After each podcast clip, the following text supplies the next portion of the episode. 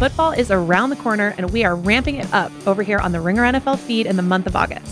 Every week, Ben Solak and I will be bringing you not one, but two extra point takens. That's right, double the trouble as we predict, debate, and analyze our way through camp and the preseason every Monday and Friday. But that is not all. Stephen Ruiz and I will be coming to you every Wednesday. We'll talk about everything in the world of the NFL. And who knows, maybe Stephen will even have something nice to say about your favorite squad. Though frankly, I wouldn't count on it. Subscribe to The Ringer NFL Show on Spotify or wherever you get your podcasts. And be sure to follow The Ringer NFL on Instagram, TikTok, and Twitter @RingerNFL. This episode is brought to you by eBay Motors. With over 122 million parts, from superchargers and brakes to exhaust kits and beyond, eBay Motors levels your baby up to its peak performance. And with eBay Guaranteed Fit, your part is guaranteed to fit your ride every time or your money back. With all the parts you need at the prices you want, it's easy to bring home huge wins.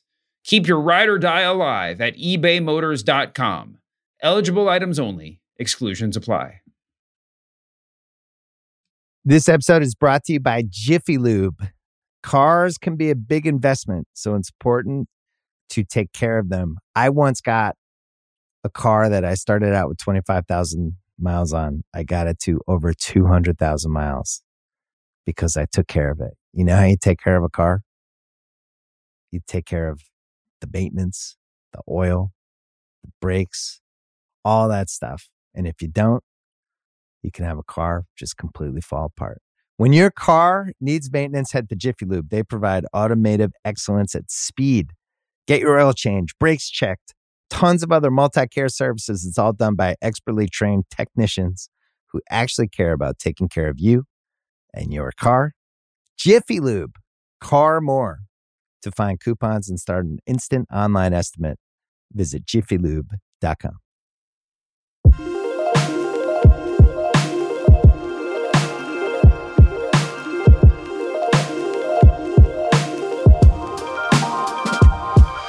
Welcome to the Ringer Wrestling Show official Heels recap.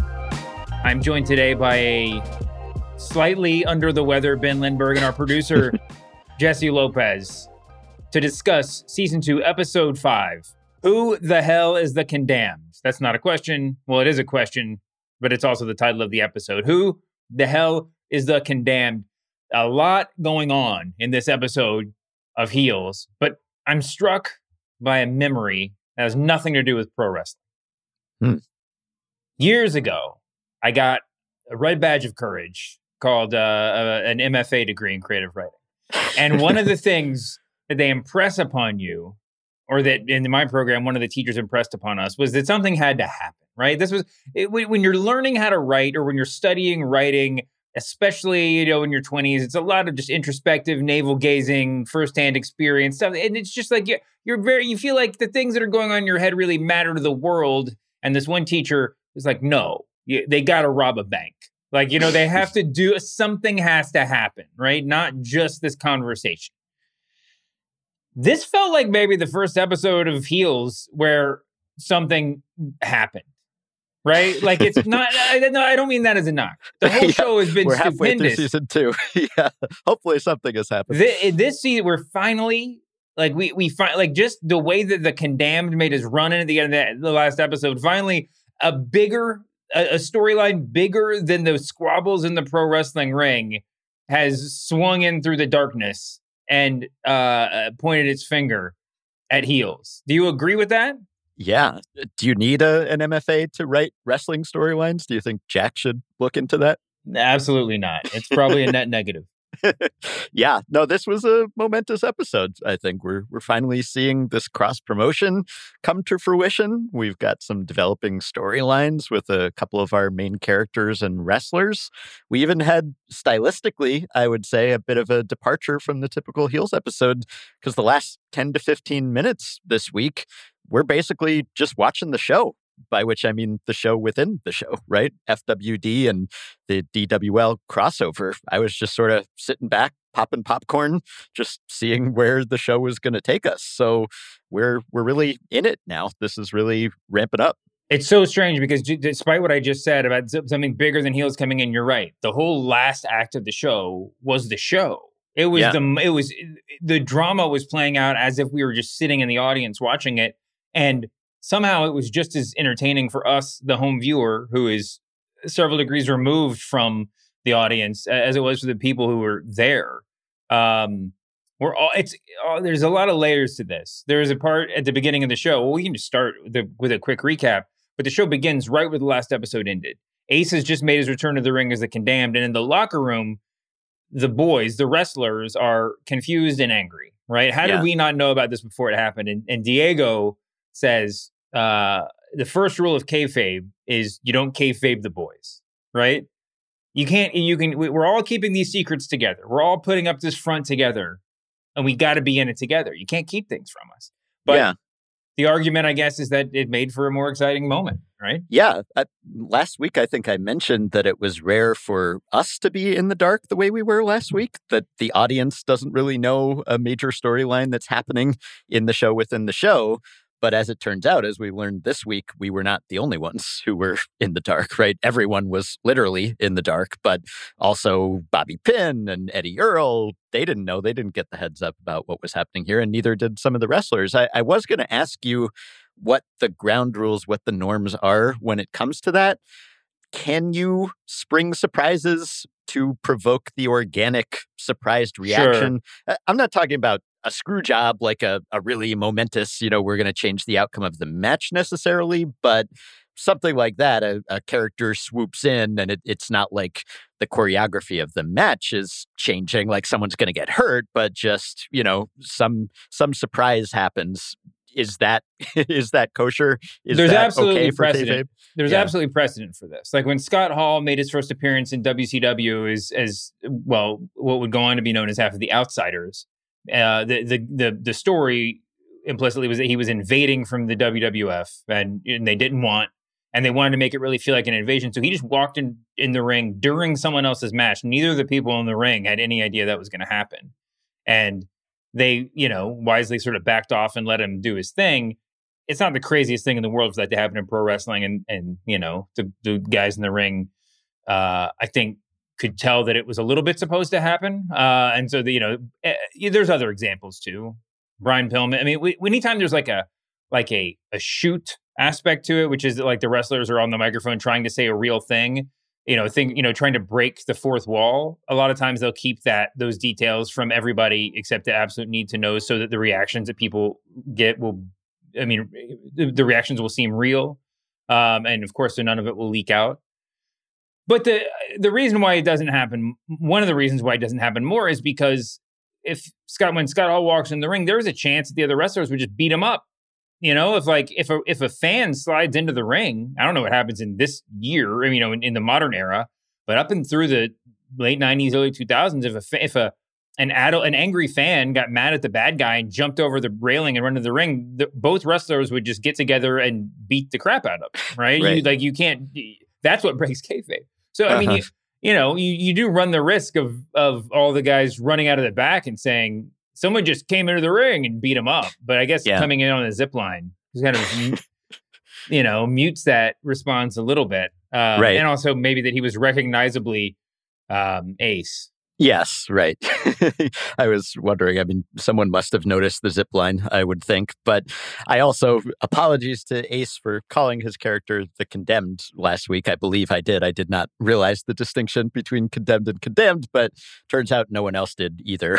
No, it's the Condemned, I'm guessing, yes. A more copyrightable phrase than the Condemned. Yeah, that caused a lot of confusion. You had the crowd evidently chanting "goddamned," and then Bill had to go out there and clarify what his name actually was. It's a little labored, but I appreciate. It's like the Moran kind of thing, but it works when you are on the same page. The name is a little bit too cute. I can totally get used to it, but I think part of what makes it great is that, right? I mean, it feels like the product of a conversation between the Spade brothers, and as Jack says in the show, he is taking the advice of Wild Bill, of Willie, and of Ace, and trying to you know, make it not just a one-person operation, right? Right. Yeah, I can totally see Ace just thinking, what if we went with condemned? Not condemned, but condemned. Just like it's something profound. In that very first locker room scene, you see Ace explaining the character. When Jack was like, you did great. He's like, well, it's not me necessarily. It's, you know, and it's there's a difference between Ace and the condemned. And the way he describes it in this sort of befuddled way is just amazing. Ace has a couple of moments in this in the show later on. I mean, this is such a minor point, but he asks Stacy, he uses the word nuance and asks Stacy if nuance is a word. Like it's just his befuddlement is top notch. Yes. But yeah, the name, the whole character, the whole thing is it's very pro wrestling and the silliness is sort of built in. Mm-hmm. Yeah. Ace does not have the MFA, I don't think. But I was going to ask you how wrestler autographs work, because when Ace strides out of there and everyone's clustering around and he's signing quickly, does he sign as the condemned? Do wrestlers sign under their own names? I was a little bit confused by that, too. For all the talk of kayfabe, my guess would have been that he would have left the arena. My assumption would have been that he would have left the arena, you know, in a ski mask and a hoodie or something, you know, just to sort of keep that mystery. Because, I mean, it's one thing if you're leaving, you know, the Barclays Center through the back exit and like there happens to be somebody who like has an in with the staff and they get an autograph, like that happens. But if you're leaving, you know, a small venue where probably half of the fans are gathered out back just to at least to hang around, you have to keep kayfabe. Right. I mean, there's so many stories about people causing distractions to get so-and-so wrestler into the trunk of the car for them to drive off back in the day. Or, you know, I mean, you would want to keep it up. Now, I don't know if that matters now. I've been at wrestling shows of that size where, you know, wrestlers are out smoking weed on the, you know, by the back door as soon as you exit out, you can just go by and high five them, you know, and just hang out for a while, you know, like we're all sort of on equal footing in the modern era, especially the smaller shows. So maybe it matters less, but that did sort of surprise me. But it was outside of the decision to walk out without anything covering his face. Mm-hmm. The rest of it felt completely authentic. Mm-hmm. There's a lot of, I mean, in storyline, in pro wrestling, there's the parking lot holds a place of great significance, mostly because it's the easiest place to film that's not in the arena. But there's often like, you know, wrestlers getting assaulted in the parking lot, a lot of, you know, heated arguments in the parking lots. And we got a couple of those in this episode, too. Crystal and Willie had an early showdown about the future of the women's division in the parking lot. And that was eventually resolved. Crystal stood up to Willie, basically was just like, and which was a pretty significant moment. And then Willie came around and decided, you know, we should book Crystal into FWD. And well, we'll get to the big ending, but she ends up being a huge part of that story. Mm-hmm. Yeah, that was definitely a departure because we've seen a number of run-ins between Crystal and Willie. And often it is Willie trying to put Crystal in her place, right? And sometimes Crystal will end up acquiescing and being submissive and saying, thanks for the advice and the guidance. And this time she stood up because she's trying to build momentum as a character. And Willie was saying, hey, just take a week off, cut a promo. And, you know, she's also saying, like, make it happen. Don't just sit back and wait for it to happen, which is what Crystal was trying to do. I think she was trying to arrange auditions. She's trying to have someone to wrestle with in the DWL. And then because Willie also had a put down with Bobby, right, and called him dim or dumb, that Crystal reacted poorly to that too. So she stood up and she kind of called Willie on her crap too and her attitude. And yeah, not only were there no consequences of that, it seems like there was a positive outcome because Willie, maybe just because that's the kind of person she is, you know, like when you call Willie on something, she gets her hackles up, as we saw in the Stacy showdown in this episode as well. And so I think the fact that Crystal responded in sort of a Willie-esque way maybe prompted Willie to see her more as an equal. Granted, she's also looking for a way out of a jam, right? Because Gully's not pleased about the switcheroo, the new finish to that match. And so he demands that the condemned come to FWD and take a fall, right? And so they're looking for a way to get out of that and satisfy Gully. And so Crystal's right there, and hey, we can throw her to the wolves. She can handle it. So it's sort of a solution, but it's also a pop for her. So Willie kind of looking out for her, giving her an opportunity. I want to play a new game on the show. Okay. And it, for it be just because this is pro wrestling, it's the game is called Babyface, heel, or tweener. Now, I'm sure you know these words. A babyface is a good guy, heel is a bad guy, tweener is somewhere in between. Maybe you should do it as a sliding scale. We'll see how this goes without the sliding scale. Because I'm very, you mentioned a couple people who I want to talk to. I mean, want to talk more in depth about. Gully. Mm. I think one of the biggest revelations over the past couple of episodes is just how wonderful and enjoyable he is as a character. Mm-hmm. But also, you know, kind of starting with the revelation that his daughter's got a college scholarship and he's taking her out to sushi, you sort of realize there's a whole, this is just a three-dimensional character and not just a stand-in for, you know, he's not just a black mask, you know, twisting his mustache. Mm-hmm. Is he a babyface yet? Is he a tweener, or is he still the heel of this story? I don't think he's quite a heel. I guess I'd say he's a tweener because on the one hand, he's got that lawsuit locked and loaded, right? Mm-hmm. So when anything doesn't go his way, he is ready to trot that out and say, if you don't like it, I will sue you into oblivion. On the other hand, he is a human being. Yeah, he's fond of his daughter. He has that moment with Rooster, right? Where he's ready to tear Rooster a new one because Rooster didn't inform him immediately about the condemned. But then when Rooster says, I was with my dad, Gully says, oh, okay, like, is your dad okay? You know, sorry, I'm about to ream you out here. I know you've got bigger things going on, but he kind of keeps it in perspective, right? So he is a three-dimensional person, even though he's kind of a caricature and he's drumming himself up as God of the FWD. Yeah, I'd say he's light and dark, right? He's a tweener for me. You mentioned Rooster. Is Rooster a babyface, heel, or tweener?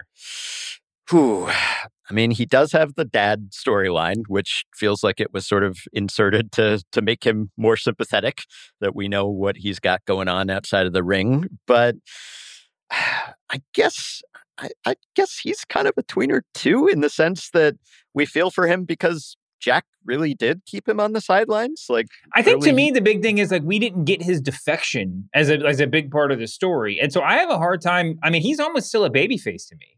Like he's working sort of like he's not just like a minion of Jack. He is certainly looking out for number one, but he's also working in favor of Jack and of Duffy, right?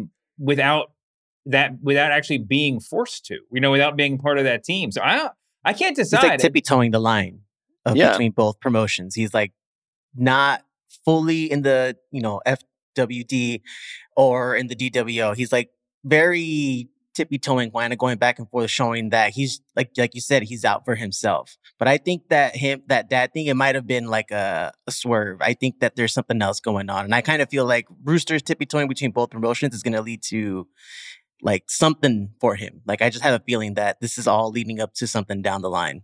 Yeah. Yeah. He's like a liaison. He's a intermediary. He's, you know, in this diplomat role because he's been in both camps. So he's the go-between. And yeah, he has more of a sense of, I think, the quality of the promos and the storylines than Gully does. So Jack goes to Rooster and says, hey, you got to talk him into this because you recognize this is good. I think the show has gone to great lengths to show that like Rooster knows what he's doing and he knows what he's talking about, right? He knows his own value and quality, and he's able to deliver the stuff that Jack finally belatedly writes for him. And he's also his own advocate, right? He stands up for himself. He advocates for himself. Well, so, that's just it. I feel like he's a babyface who just gets in arguments a lot, right? It's like if it weren't for the fact that he's constantly yelling back and forth at people. And he's in a traditional role of a heel, right? And like, you're the one that left, you know? Yeah. But like, he's actually sort of, so okay, we'll call him a tweener. Last one, Willie. And this is not a simple thing.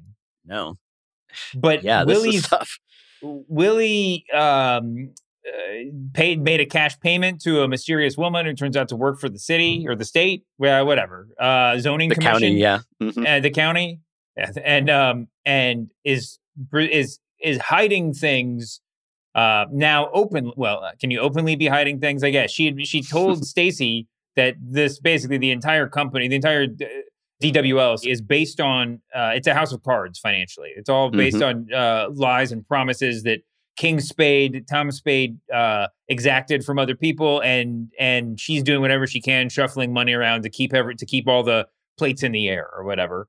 But I don't know.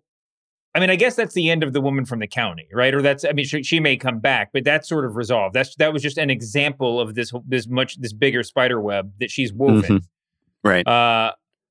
But I still don't know if we're done. I presume we're not done with that whole story, right? And if what we know to be true is the entire truth, well, Willie, babyface heel or tweener? That is a tough call. Yeah, the DWL, a house of cards built on sand in the middle of a hurricane on a leaky boat. Yeah, sounds precarious. What's going on here, Willie? You want to know what's going on? Here's what's going on. Tom and I made an agreement years ago that we would do whatever we need to do to keep this place alive. And you don't need to worry about what those things are. Are they legal? Some are. Well, whatever those other ones are, we're not doing them anymore. The DWL is a house of cards built on sand in the middle of a hurricane on a leaky boat. We do whatever we need to do. Yeah, so she says we do whatever we need to do, right? And when Stacy comes in and says, hey, you got to tell us about this. This is the Duffy Wrestling League. Like, we own this thing. This is more Willie's than anyone else's, right? I mean, her name is not on the deed. It wasn't left to her.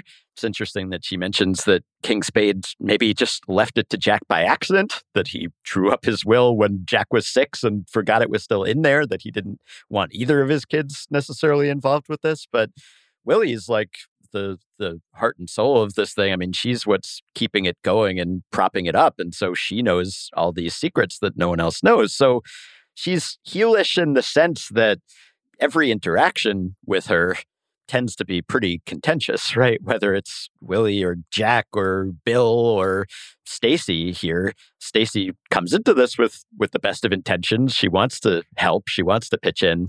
But Willie's just like, you don't know what you're asking here. You don't want to know what's going on because you don't have the stomach for this, right? Mm-hmm. So I think she sort of sees herself as a tweener too, right? Because she's a face in the sense that she's the one ensuring the survival of the DWL, but she's doing some nasty stuff to keep it going. I mean, like she says, you know, some of what they're doing to keep this league alive is illegal, that this just could not survive legitimately, apparently. So she's willing to get her hands dirty. Yeah. Well, it's worth mentioning here that Jack has asked Stacy to come work at DWL, right? He's like, I love having you around. Can you just do more? And that sort of legitimizes the interaction. I mean, I don't know that it needs to be legitimized, but when Stacy says, you know, this is our company, you got to tell us, you know, whatever. I mean, she's acting not just sort of behind the scenes, like she's now kind of taking on this mantle and trying to clean things up. Yeah. But you're right. I think it's hard. I think that most of the characters in the show are operating in the shades of gray between babyface and heel, and that's sort of what makes it so great, you know? And, right. And you mentioned before the scene with Rooster's dad. In this episode, we get Crystal visiting her mom in jail, who says, her mom says, oh, I should be there for you. And Crystal's like, no, I got this. It was it was nice to give Crystal this, I mean, a scene like that, just giving some of her backstory. Because she is sort of like, there's this thing in pro wrestling where you just like, as a viewer of a wrestling show, it's hard to imagine wrestlers as regular people, right? And sometimes they'll build that in the character, right? I mean, even this day and age, they'll show pictures of them growing up and doing everything and being normal, just to kind of build in that sympathy. Crystal, despite beginning as a valet, was such the star of season 1, and of course at the end, the champion at season 1, that it's sort of, you forget that she was just a regular person too. So this season they've showed her, you know, working at the Quick Stop. You know, they show her in the first episode in the flashback. They show her just sort of being a regular fan, just a girl from the town trying to help mm-hmm. out. And now we get her mom. All this goes to create I mean, really turn her into a three-dimensional character too, don't you think? Yeah. I've been wondering what's up with Crystal's family because we've never really seen them. It seems like she lives alone, but it's at her family's house and we just haven't seen them. So now we know why her mom is absent, at least. So she's in prison, but it seems like they're still very close and that Crystal's going to visit her all the time because from their conversation, it's pretty clear that Crystal's been giving her regular updates. So her mom's supportive. We don't exactly know what she did, why she's in there, but that gives you a little insight into her background and maybe where her love of wrestling came from. Seems like her mom's into it too. So happy to be getting a little look behind the curtain with her. I'd still like to see, I think probably top of my list for just characters I want to know more about their backstories, see more of their histories, probably Willie, because we've seen and heard some about her, but there's still some layers to Willie that I don't think we've seen. I'd like to know how and why she ended up with her husband, for instance.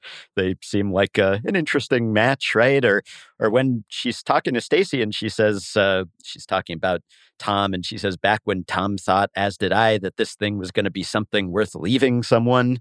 So I wondered what that referred to. Does that refer to her leaving Wild Bill for Tom previously, I suppose? So I'd like to know more about that because she's the lifeblood of this thing. But I'm glad that we kind of came down on the side of tweener in that game with all the characters we talked about, because I don't know whether this is true in wrestling, but in baseball, certainly, and maybe in football, tweener is sort of a negative term, right? It's like you don't really fit at this position or that position, right? It's like, you don't quite have a clearly drawn character here. You should be a heel or a face. If you're a tweener, it's just confusing.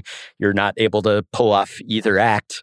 But in a TV show, in a drama, I think a tweener is what you want, right? Mm-hmm. You want complex, rich, layered characters, and Heels is full of those.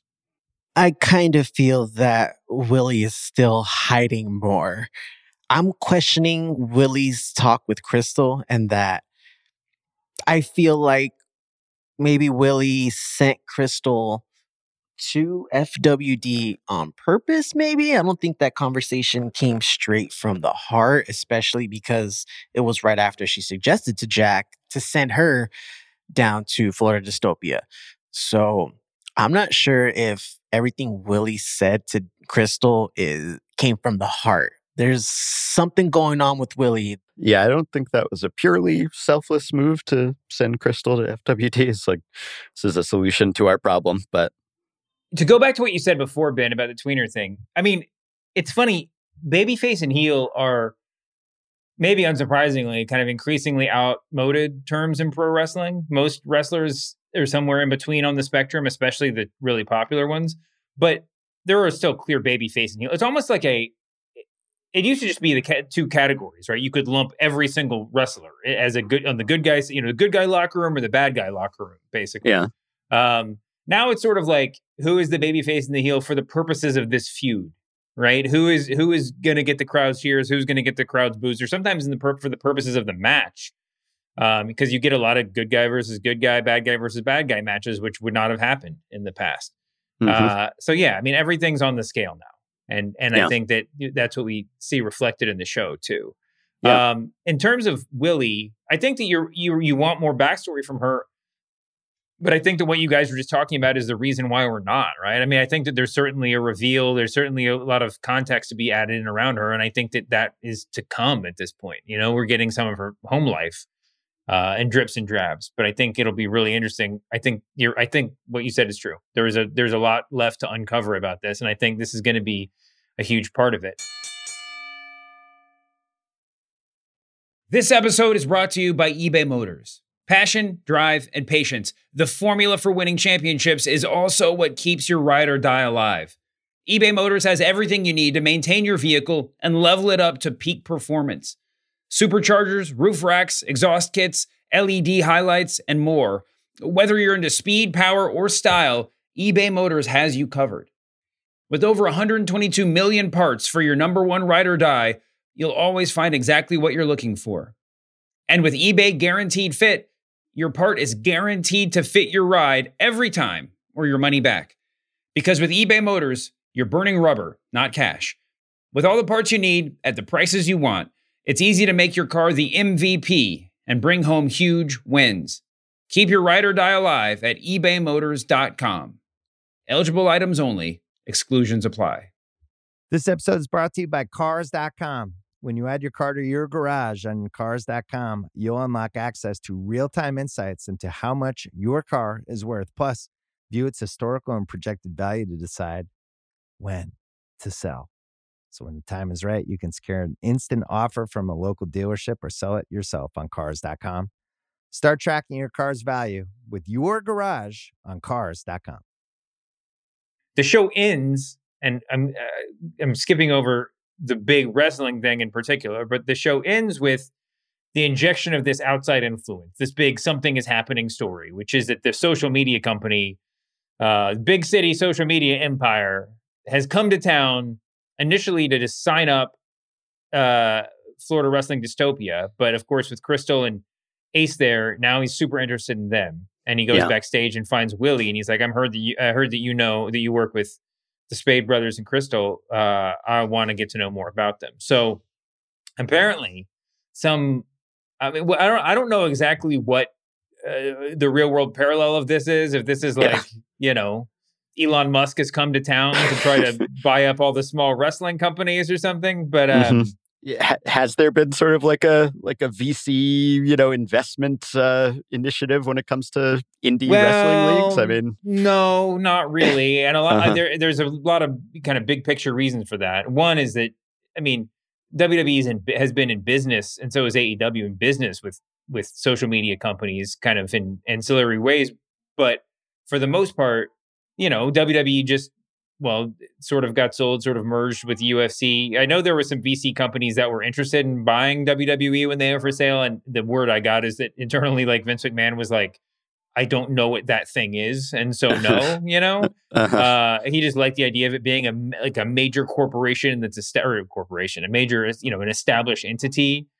And separate from them, I mean, there've been different people investing in different wrestling organizations, but with WWE and now AEW on top, I don't think there's a lot of people that are interested in like trying to squeeze into the space. Mm-hmm. Those are when people say wrestling that they're talking about one of those two things for the most part, and these big companies like that aren't looking to build brands in the margins. They would, if you're Apple, you might be interested in buying WWE, but you're probably not interested in growing another one. So anyway, no, it's a little bit weird, but it is a very interesting storyline. And it is something that someone should maybe look into. Just buy all the wrestlers, take it over. Sure. And then suddenly you have this foothold, if you can distribute it, that's the hardest thing in pro wrestling is the distribution.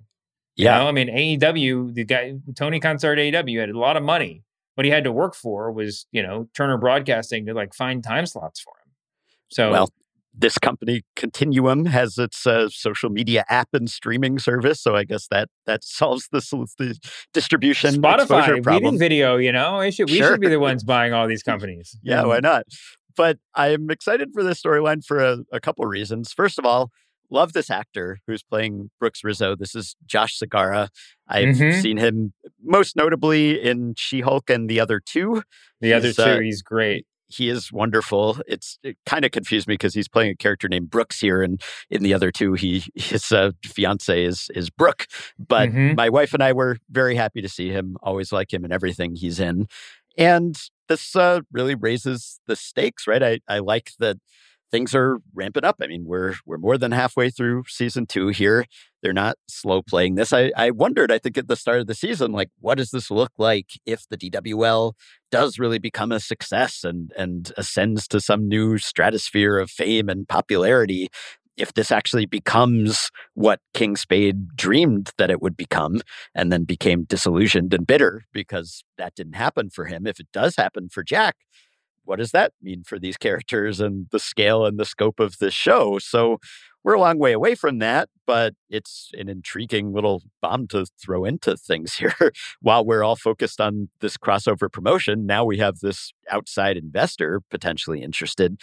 It's funny what you said about WWE and some of the bigger wrestling outfits being sort of synonymous with wrestling, because when Brooks is talking to his boss and is trying to convince her that this is worthwhile, he says, last year, total revenue from professional wrestling was $1.095 billion, which seemed like a very specific figure. So I Googled that. Apparently, that was WWE's exact revenue in 2021. So he's citing the revenue of WWE as if that is the total revenue from all professional wrestling. Well, there was more then. Yeah. So no, if anything, he's underselling what a big business it is here. But yeah, I was sort of surprised that I guess, you know, he's watching the show. He's at ringside. He's getting the VIP treatment from Gully's daughter here.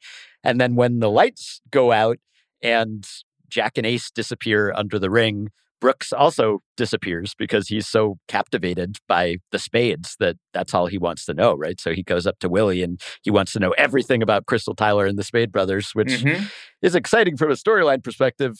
I don't know what it was about that so compelled him that he went straight to them, made a beeline to them instead of talking to Gully, who's his host here, right? I have a couple of theories. One, but just to put a bow on the Willie conversation, it didn't even occur to me until we were talking that like he went directly to Willie with this. So is she going to be the gatekeeper for this? And if so, is she going to see this as an opportunity to try to, you know, keep those plates spinning instead of actually doing what's best for the company? Yeah, but then at some point, does it all come out that this is just a house of cards, right? Yeah. If they're investing in this, then they probably want it to be a legitimate business. So. Yeah, so she'll have an interest in this one way or the other, maybe both. Right.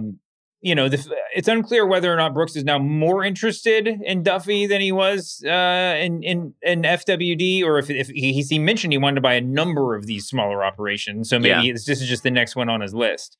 But about what got him so interested in it, my theory, and you can see they go to him for his reactions during the match, during the night a lot, and the show begins with, or the first thing we see is Crystal's match against an incredible pro wrestler named Serena Deeb. So it was good to see her in the ring. And then later during the main event sort of, or the post-match sort of promo segment, Gully comes to the ring, tries to sign Crystal. Jack comes out. She says no. Jack comes out and says, quit messing with her. And then Crystal turns on Jack. They attack Jack. Gully gets his punch on Jack back. And then, you know, Crystal signs with FWD, only for then the Condemned to make his big entrance. And there's a brawl, lights go out, blah, blah, blah. It was really, really good. I made that sound like it wasn't good. It was so good. But I think for him, and I see this with a lot of people who aren't diehard wrestling fans when they're watching wrestling, it's not knowing where the line is between what's real and what's not. And if you don't know, when you're seeing these sort of meta storylines play out, it can be harrowing, right? You're just like, I know logically that I'm seeing what they want me to see, but because I'm not used to seeing drama in this way, it feels like the wildest thing ever. And I think that's what really got him going. I mean, they might never explain it, but watching his face, it was a face I was familiar with. It's people saying, wait a second, is this supposed to be happening now? Or is this? Yeah. That was my face too. Because of the surprise ending last week, I was waiting for another surprise ending here because Gully was so upset about the way that Jack, at least from Gully's perspective, screwed him over by upstaging the FWD guys by bringing in the Condemned for his debut. I thought maybe Gully was out for payback, right? And that he would go back to his old ways of trying to poach Jack's people. So when he puts out the suitcase full of cash for Crystal, there was part of me that wondered, was this scripted by Jack, or is he actually trying to sign her over here? And how could she say no to that? Because, you know, we've seen where she lives. It's not swanky surroundings, and all implications are that Jack is barely paying his roster, right? So if this were a legitimate offer, then it would be hard for her to turn down. By the end, we can tell this was all in the plans, right? But it definitely had me going there. And there's still, I think, some question about that, right? Even if this was scripted, does Crystal decide that actually she likes it better over there? They have a women's division. They're better paid. It's more exposure. You know, it could start as this is a work, right? And we're just pretending that she's going over there. Maybe ultimately she decides she likes it better, that the grass actually is greener. Yeah. So let's talk a little bit more about this. So Crystal has a good match. It's fun to watch. And at that point, from this point forward, the whole thing just plays out in the ring. So Venus Cancer, her opponent, played by the great Serena Deeb, who's had stints in AEW and WWE, is their best female talent, supposedly. And then she basically, like, when Crystal gets the upper hand, she powders out, as they say in pro wrestling. She says, no mas, gets out of the ring. And that's when Gully makes his entrance. He says, I've seen enough. And he offers her a giant briefcase of cash as a signing bonus if she'll sign a contract with him. And Crystal gets on the mic and says, teases a little bit. This is like the triple tease. It goes in back and forth a few times. But then she finally says, no way I'm ever going to sign with you. I'm DWL for life. And Jack comes out. And what was Gully's line right before Crystal attacked him? She's not here to have your back. She's here to stab you in the back or something like that. Right. Well, Jack, it's not really a surprise you showing up here tonight. I see how you're looking at Rooster, like the one who got away. And so you're here now, beg Crystal to not leave too. No. Crystal Tyler chooses her own words. I'm not here to plead with her to stay. I'm here to fight by her side. She's always had my back, and I will always have hers. Crystal's not here to have your back. She's here to stab you in it. And then I like that he said, nice writing, Jack, right before he punches him in the face. Yeah, so he gets attacked by Crystal with a chair. Gully gets to punch him in the face. Everybody starts getting their licks in. Oh, and by the way, you asked this before, I asked this before. Who are the Florida Wrestling Dystopia wrestlers, since we haven't really seen them? Well, we got a little bit of the answer today, which was that they're the sort of like cast of semi-free agency available Hollywood wrestlers. There was a guy in pink and purple with long hair, used to be called Damian Sandow in WWE, Aaron Stevens elsewhere. He's great. He's just a guy who's like, he's like a wrestler turned actor, sort of. Nick Aldis, former NWA champion, who's now actually working backstage at WWE, was one of them. He's the sort of centurion looking guy. Who else was there? Jordan Grace. Yeah. Jordan Grace is an Impact wrestler. She's really great. So there's a few of those. The Hole is played by a guy named Luke Hawks, I believe, who was in Extreme Pro Wrestling. Well, so Luke is a Hollywood guy. He's a pro wrestler, too. But he might have been the head trainer on Heels this season. He is a guy who teaches actors to wrestle. Yeah. Right. And he also has a son who's a wrestler, and a couple of viral memes of his son jumping off the balcony of a mall to in a match they had against each other, I believe, or as a tag team. There's a lot of Luke Hawks has a long and storied history. Yeah, even the background wrestlers, like there was one woman who comes out, marches out with all the others, who I think goes by Artemis. She's involved in British wrestling. I was doing some just deep Googling on the background characters, and all of them, even if they're not actually called upon to wrestle, even if they're just sort of the muscle, they're just standing there, they are apparently legitimate, experienced people, right? So the show is going the extra mile, I think, when it comes to the authenticity. Luke Hawks also, I believe, played Stone Cold Steve Austin on The Young Rock in the flashback scenes, just for the record. But he's around a lot. So they have a crew. They have a good crew. And then of course they're beating down Jack, getting back to the story, and then the Condemned comes in, makes the save. He and Jack back to back try to fight off all the dystopians, and then the lights go out, and when the lights come back on, everybody Jack and Ace are gone, and mysteriously hiding under the ring now, as we quickly find out. And all the other dystopia guys are gone, are down, taken out, except for Gully and Crystal. So Gully gets to stand tall at the end and say, Jack Spade, wherever you are, this isn't over. And Crystal says, dystopia for life. And then, we cut to the brothers under the ring talking about needing to pee. So did I get everything? What was the highlight? I mean, we can go ahead and jump to the awards. I don't want to speak for you, but that whole last act was the culmination of so much up to this point. Is that the main event? I mean, if you can shoehorn in the Continuum social media aspect of it that comes after, then I guess that's certainly like the big point. The big climax of this episode. Yeah. Yeah. And because we were watching it in real time, like we were just at home in the FWD audience or just sitting in the arena, I guess maybe the production values of FWD make that possible, where you feel like you could actually be watching that show as opposed to DWL, which is a bit more amateurish. But yeah, I was just sitting back and watching to see what come next. And very forgiving of Gully to still give Crystal the signing bonus after she slapped him and called him a bottom-feeding maggot. It's just not. I think that was all part of the plan. I think what's most stunning about this whole scene, this whole sequence to me, is that I think as a wrestling fan, and a wrestling fan who's watched a lot of movies and TV shows about wrestling, you would think that dramatizing wrestling would make it somehow less, make the stuff that happens in the ring, the actual wrestling show, less compelling, less believable. You know that you're watching a product now like twice removed. But somehow, because of the fact that we don't know what's going to happen and we know all the drama surrounding it, but like it's still all a mystery, it's somehow more compelling.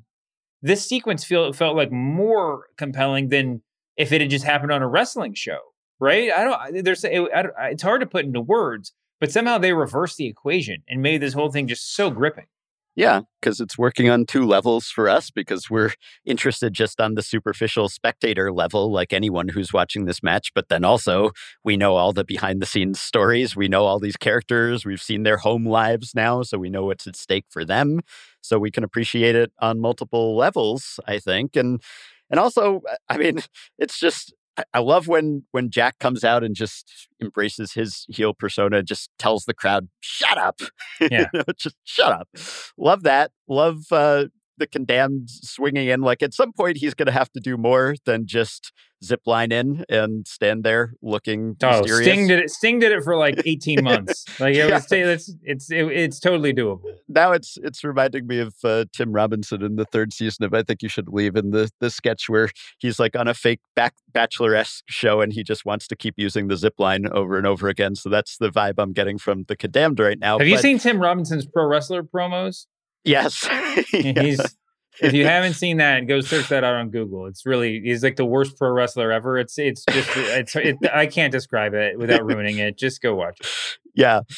So I'm intrigued. I want to see more from this character other than just sort of standing there glowering. It's interesting. Ace has one of those moments where he's at the church gathering, right? And he's grabbing his junk, forgetting for a second that he's in polite company. But also when he gets the compliment from their high school principal, who says that he enjoyed the show where the Condemned debuted, he says, it's weird having people actually like you, which is, again, one of those like very, heartstring tugging lines with Ace, very poignant, where you feel for the guy.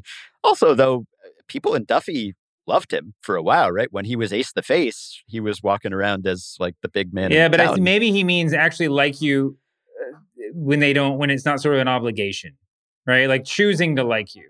Right. And also playing a character who he feels like is more true to who he actually is than just the face and the hero, right? Because the Condemned is kind of a reflection of who he actually feels he is.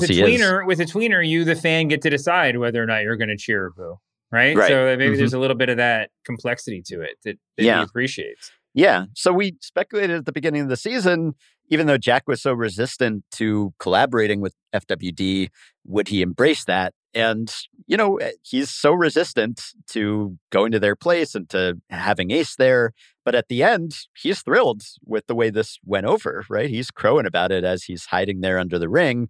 And now that this Continuum situation has come up, if Brooks Rizzo likes these two leagues in tandem, playing off one another, then, I mean, as resistant as Jack was even to doing a cross-promotion with Gully, will he be at all receptive to outside investors, to being acquired? If Continuum says, we like you, we want to infuse some cash here, but also we want you to get in bed even more with Gully and FWD. Is he going to resist that? And then does that change if he finds out about the real financial situation of the DWL, right? Because the way that Willie and Stacy left it, when Willie said, we're all honest till we're not, now the onus is on Stacy to tell Jack or not. because now Stacy knows what's going on here. She doesn't know every detail, but she knows there's some shady stuff. So she has to decide, do I tell Jack about it? And if not, she's kind of implicated in the deception too, but she's got to be hesitant to tell Jack about it because she knows everything else that he's dealing with and how stressed he is constantly. Is he even going into the lawnmower sales place anymore? It seems like he's just fully consumed by the DWL these days. So if she does tell him at some point, you know, if Jack's like, hey, they want to invest in us, but this is our thing, I want to build it up, you know, his typical Jack Spade thing. Well, it's an interesting question because today, and I mean that in the show, as they're under the ring celebrating, it would be the best time ever to ask Jack if he was interested in that sort of business arrangement, right? Because he's just seen not just the success of it, but also the success of, like, as long as he keeps writing as well as he can write, then he gets to be in charge of the creative direction of the entire thing, of everybody's operation, right? Mm-hmm. Yeah. So, you know, I think a lot of his fear was messing with his dad's legacy, but also losing control. And we've seen those walls coming down. He's deferring to other people, but he's also shown what can happen if he kind of bets on himself, right? You give up the it's possible that this Florida dystopia wrestling, you know, could just be a disaster. Yeah. And people could stomp all over you and demand things from you that you can't pull off. But it turns out if he's as good a storyteller as he can be, then everything he gets exactly what he wants in the deal, which is pretty cool. Yeah. And I think that kind of shows, I mean, that parallels a lot of other characters in the show. But we'll talk more about that. All right. So anyway, let's get back to the awards. World champ. Who is the MVP of this episode? It's tough, but I think I'm going to go with Willie, just because Willie had two just huge scenes, right? I mean, where she gets to kind of chew the scenery. The first one with Crystal, where she gets her comeuppance a little bit, and she's like, all right, I see you, right? You stand up for yourself. Then she plays the pivotal part in directing how the FWD match is going to go. She's the one who suggests, why don't we give them Crystal instead of the condemned? And then she gets that great, just, you know, tooth and nail, just at each other's throats, almost this buried tension here, just simmering under the surface showdown with Stacy, right? Which is probably not the last that we've seen of that, but she just gets her back up there and she's just snapping at her, right? So I think just given the acting showcase and the part she played in the creative direction of the finisher here, gotta hand it to her. I don't disagree with anything you said, except the gotta hand it to her part. I'm giving the title today to Crystal. And right. I think the usage wasn't way up, but when she was there, just kind of like with Willie, it was incredibly significant. She was part of that parking lot brawl conversation. We got to see her interact both with Ace and with Bobby, who she solidified the relationship with, or DTR'd, I guess, the old term. That was pretty wonderful. We got to see her with her mom, which is a little bit of a, you know, an easy one. You know, that's like the flag waving scene in a movie or something. You know, it tugs at the heartstrings. It's doing its job. But I appreciate that about her. But then the big thing was at the end, we had Gully actually say, okay, she's good in the ring. Let's see how she is as a promo. And she grabbed the microphone and she was great. She tore the house down. Mm-hmm. So this was her real moment to shine, both in the ring and in the story. So it's a close one, but I'm giving it to Crystal. Good call. Yeah, I would have thought she'd already demonstrated her promo skills because we've seen her do that before. And certainly the crowd has been behind her, but I guess she's got to keep proving herself wherever she goes. She does. Jesse, do you want to cast the tiebreaker on that one? Sure. I'm actually going to go with Crystal too, just because of how brilliant I thought she delivered that promo. Like you said, she kind of has to prove herself time and time again.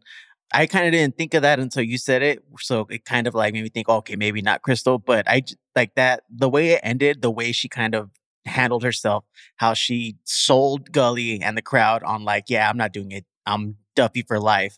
And then all of a sudden she just, you know, smacks Jack with the chair. Like it brought me back to the Shield when, you know, was it Seth Rollins hit Roman Reigns with the chair. So I kind of thought of that. And I think that just kind of solidified me because that was, I didn't see it coming. So that's why I think I would give the nod to Crystal over Willie. But Willie would have been my second choice because of all that. And because, like I said, I think her hands are everywhere that we don't know. And I think she's kind of up to something. And I think that her hooking up with Brooks, or talking with Brooks at the end of the episode, it's going to lead to some kind of complications, I think, between her and Jack's partnership and relationship when it comes to the DWL. Jesse, your metal briefcase full of cash for agreeing with me is waiting outside your door right now. So perfect. Next, the next award is the holy shit moment. What was your favorite scene? The bit or the whole most holy shit scene in this whole episode, Ben? I mean, I guess it's the main event was the main event this time, right? We've just already sung the praises of that scene and the turnabout and the betrayal. So I guess just Crystal hitting Jack with the folding chair, everything that ensued after that. I agree. And I think in a more sort of abstract way, the fact that the show was able to pull it off without us expecting it, right? Mm-hmm. I mean, we talked about last week how the condemned Ace made his return to the company, and they just didn't give us any indication of that until he showed up in the ring, right? We were in the position of Diego, what he was complaining about. You don't kayfabe the boys. Well, now we're the boys in this, like we're getting kayfabed. We got kayfabed again this week, really bad. And I think that sort of, to be able to do that in this show without us even realizing that there's something going on that we don't know about, I think is a pretty cool high wire act. I totally agree with you on that one. Even on the second rewatch, I was trying to pay attention to see there was some kind of tell to Crystal's heel turn, and there really wasn't. Willie's conversation with Crystal could have maybe construed as a possible heel turn, or at least going that way.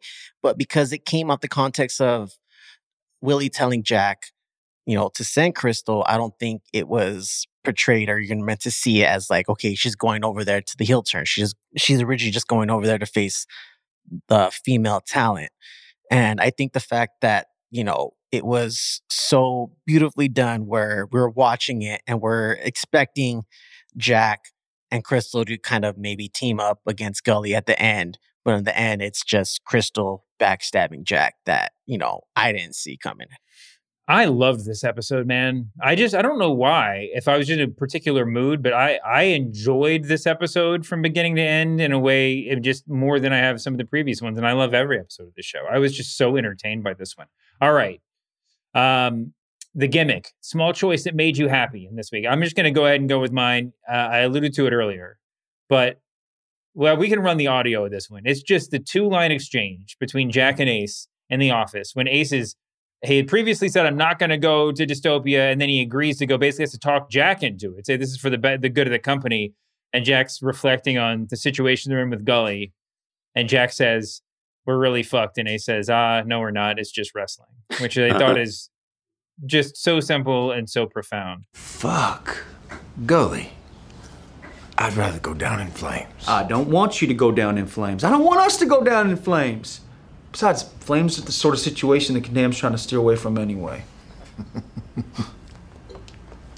We really are fucked. Nah, not really. It's just wrestling. And in that scene, you see how their relationship has solidified too, where Jack is the one now protecting Ace's character, and Ace is volunteering to sort of, put himself at the mercy of everything and saying, I will sacrifice this character for you. I mean, this is a brotherly bond now for the first time that we've seen. I guess I always try to shout out just the laugh lines in this show, because again, the show is really funny. It makes me laugh. It's very clever. And we focus mostly on the drama and the plot and some of the character stuff, but it's just a really funny show. So, I mean, you had the check for people's line, which is funny, but also probably depressingly true. And then you have a couple Bobby Pin lines. I mean, he's sort of on the sidelines, but after the condemned appearance, he says, as a reporter, I'm supposed to ask questions. And Willie says, during the show, show's over, dummy, right? And then also when you hear Bobby being sort of proud that he could tell that it was Ace there, and Crystal's like, yeah, I think you were supposed to know that it was Ace there. Or even like Gully's Greek chorus sidekick cousin. Oh, I love this. Thanks, now I got to ride home with him. Yeah. That was a great line. or, you know, Jack and Ace under the ring, and Jack saying he's got to take a piss, and Ace just saying, just go here, I'll move, right? Just so much. But I think maybe my favorite little touch that I had to freeze frame and look at, every time we get an establishing shot of the FWD arena, you see the marquee, and there's a little tagline there, a little text that they're using to sort of sell the next show and pull people in. And one of them said, "Pain is the antidote for despair." And then the other one said, "There is no meaning to life. Live to die." So that's the aesthetic that you're getting from FWD. That's what they're kind of cultivating here. It's very much the opposite of, I think, what is supposed to be the life-affirming message of the DWL. So strange bedfellows here, but it's turning into a pretty symbiotic relationship. I did have two more points, just, I guess, related to Bill.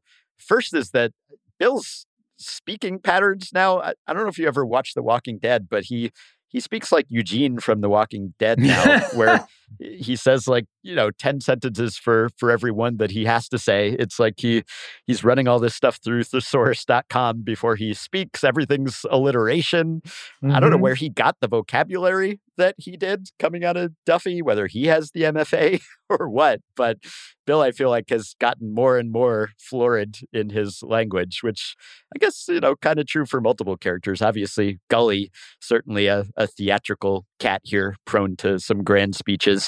The other thing related to Bill is Diego, right? Which was sort of a subplot of this episode. Felt a little surprising to me that he was feeling so snubbed by Wild Bill so quickly. I mean, how long has this Wild Bill and now Wild Bill and Diego Cottonmouth podcast been going on? How many episodes have they done? Like 3 or 4? I mean, it's been a couple of weeks that they've had this thing in operation, right? Yeah. And Bill is the headliner here. He's the Hall of Famer.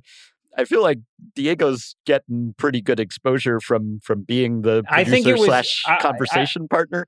I was confused. I was confounded by that too. But then when I rewatched the show, it puts a whole new spotlight on the fact that, subtle things that Diego is the one who's really mad in the locker room at the beginning of the show. Yes, and he's not mad.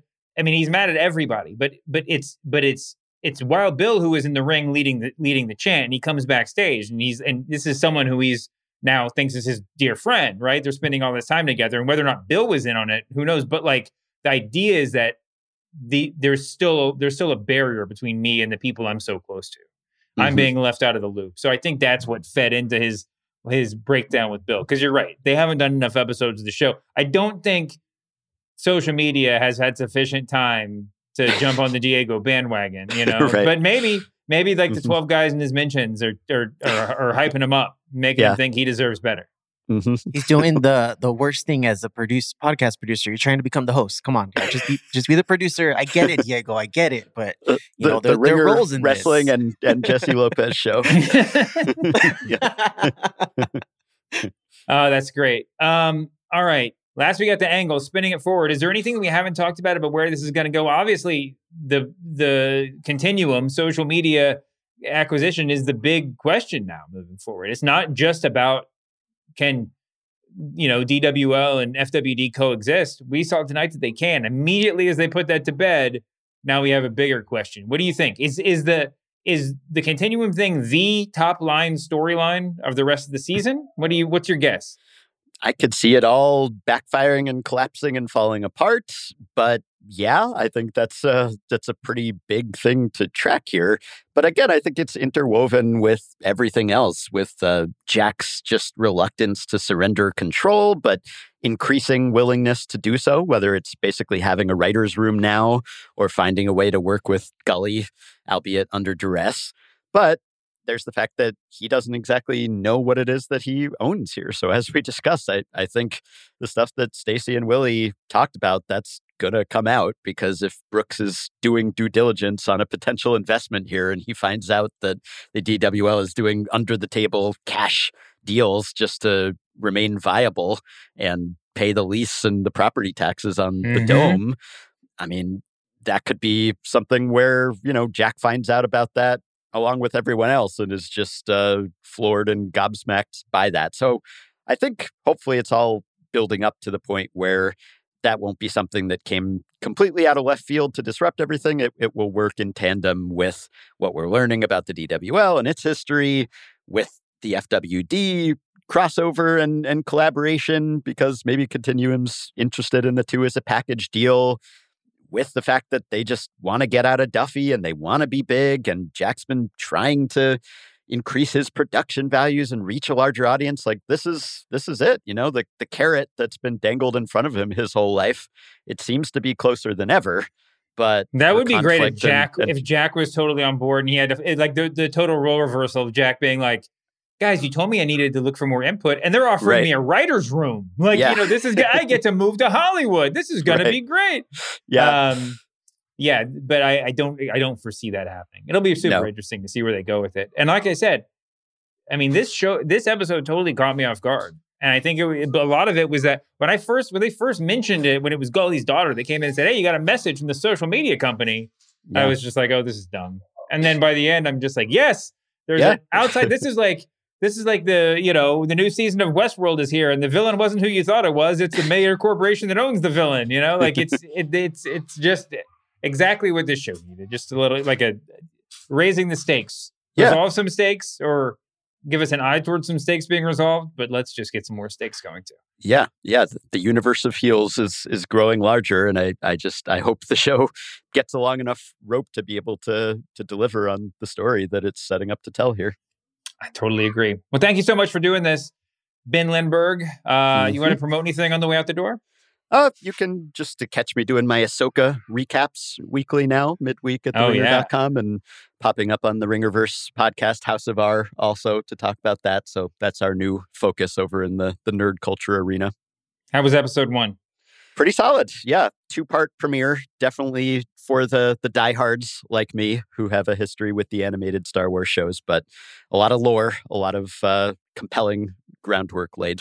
I love lore. All right. Well, thank you for doing this. Thank you to our producer, Jesse Lopez. Thank you to all of you for listening. I'm glad you're watching Heels. It's a lot of fun. Rest in peace, Bray Wyatt, Wyndham Rotunda. Yes. Shocking loss. And we'll talk more about that on the other shows in the Ringer Wrestling Show feed. We'll see you back here next week.